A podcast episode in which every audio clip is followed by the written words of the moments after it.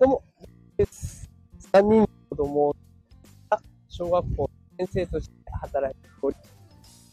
えクラジという番組をやっておりまして、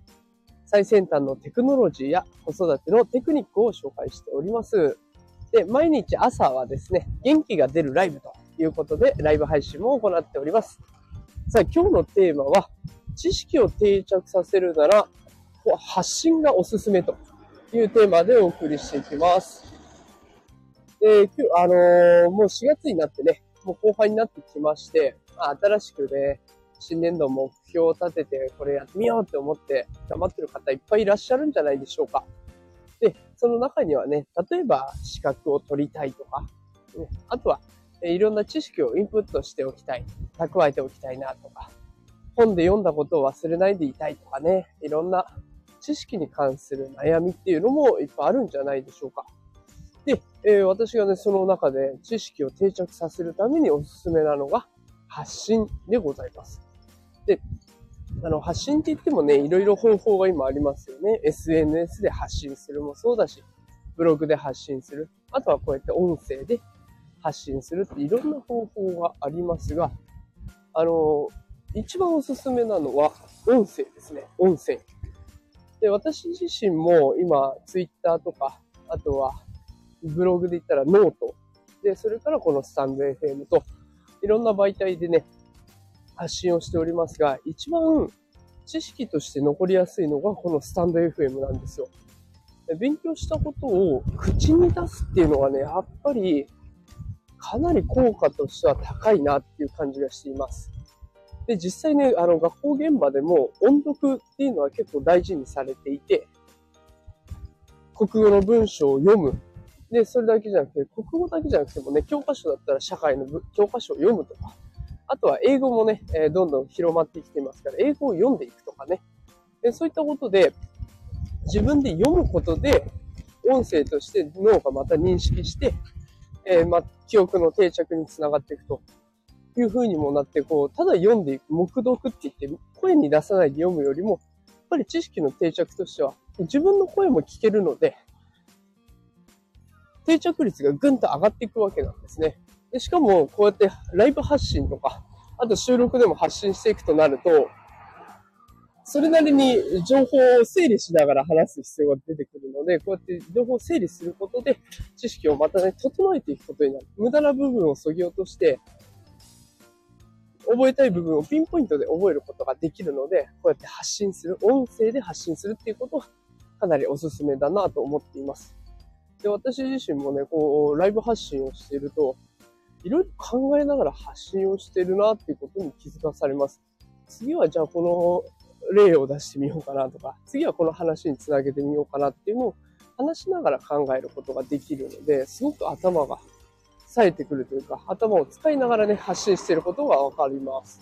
ぜひ、これ、まだね、あの、発信してないよとか、自分のチャンネル作ってないよっていう方は、お試しいただけたらいいなと思うんですけれども、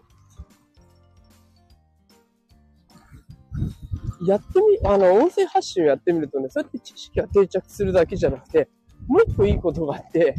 もう単純に元気になるっていうこともあります。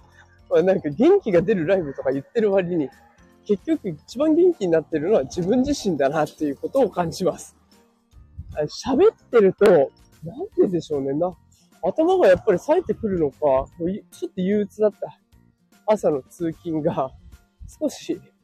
メリハリがつくというかね、なんかスイッチが切り替わる感じがして、あ、もうよし、頑張ろうっていうふうに思えるんですよね。で、もしかしたらやっぱり家でいると、ずっとそんなにいっぱい喋る必要もないじゃないですか。でもまあお子さんのね、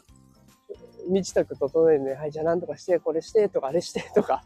まあ朝は戦いだと思うんですけれども、まあ戦いは戦いなんだけど、そこまで、ずっとこうやって喋ってるってわけでもない。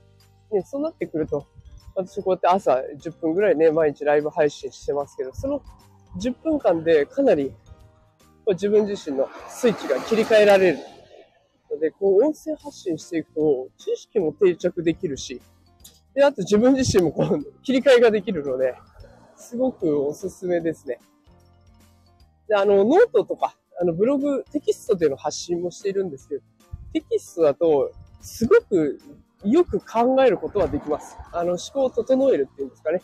考えを整理することができるので、その辺については、やっぱりテキストはいいなと思うんですけれども、どうしてもこのライブ感というか、ドキドキ感がなくなってしまうので、また直せばいいやっていうね、安心感の中でやってしまうので、こうやって、ライブ発信をしていくと、こんな次何言おうかなってもう止めることができないから、そのドキドキ感もあって元気になるのかもしれませんね。ぜひね、これまだ発信してない人はやってみてほしいなと思います。まあ、とはいえね、あの、発信するって結構ハードルが高いかなと思います。自分の発信がきっかけでね、何かトラブルになったらどうしようとか、うまく喋れなかったらどうしようとかね、いろいろ心配なことはあると思いますが、あの、多分、大概のことは起こらないと思います。よほどのね、有名人じゃない限り、最初の段階、届けるっていう段階で、なかなか届かないんですよ。でこう特に音声になってくると、もう聞いている人が固定されてる。で、いつもこの時間帯はこの人を聞こうっていう風になってしまっているので、なかなか聞いてもらえない。で、しかも、こう、少しでも声が耳に合わないと聞くのをやめられてしまうので、でそこら辺は音声発信をしていてすごく難しいなと思うんですけれども、まあね、逆に言えばそういったいろんな心配事はそこまで起こらないよと。もっと気軽に発信して、もっと自分のためにしちゃえばいいんじゃないかなと思っています。でだからまあ、そんなに気負わず、楽しくゆるゆると発信していくのがいいのかなというふうに考えているので、まあ、これだったらね、忙しい子育て世代の方も、もう私も通勤しながらの10分ですし、もしかしたらね、お家でちょっと洗濯物干しながらやってみるとか、もう実際スタンド FM ライブ配信でやってる方いらっしゃいますよね。あの、家事をしながら雑談してみますみたいなライブ配信。で、それでもコメントがいっぱい集まってくる人もいっぱいいるので、そういった形で発信していくのは全然ありかなと思ってます。で、それで自分の知識にもつながったりとか、あと元気になるんだったらもうめっけもんですよね。ぜひ発信活動やってみると、また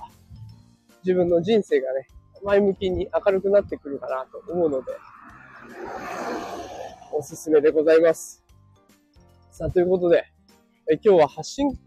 すると知識が定着するよ。しかも自分自身も元気になるよということでお送りしてきました。ちょっと今日はね、車の数が多くて、音が聞こえにくかったらすいませんでした。今日火曜日ですね。まだ週2日目なんですけど、なんか私は体調が悪くて、ちょっと疲れが出てきました。皆さんはいかがでしょうか？えー、ゴールデンウィーク前ですからね、まあ、しっかり体調の整えて、ちょっとね、朝、夜寒くなってきましたから、お体大切にされて、えー、今日も一日頑張ってやっていきましょ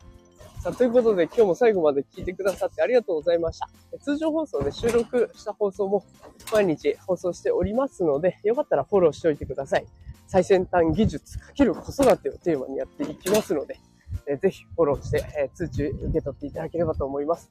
それでは今日も最後まで聞いてくださってありがとうございました。また会いましょう。さよなら。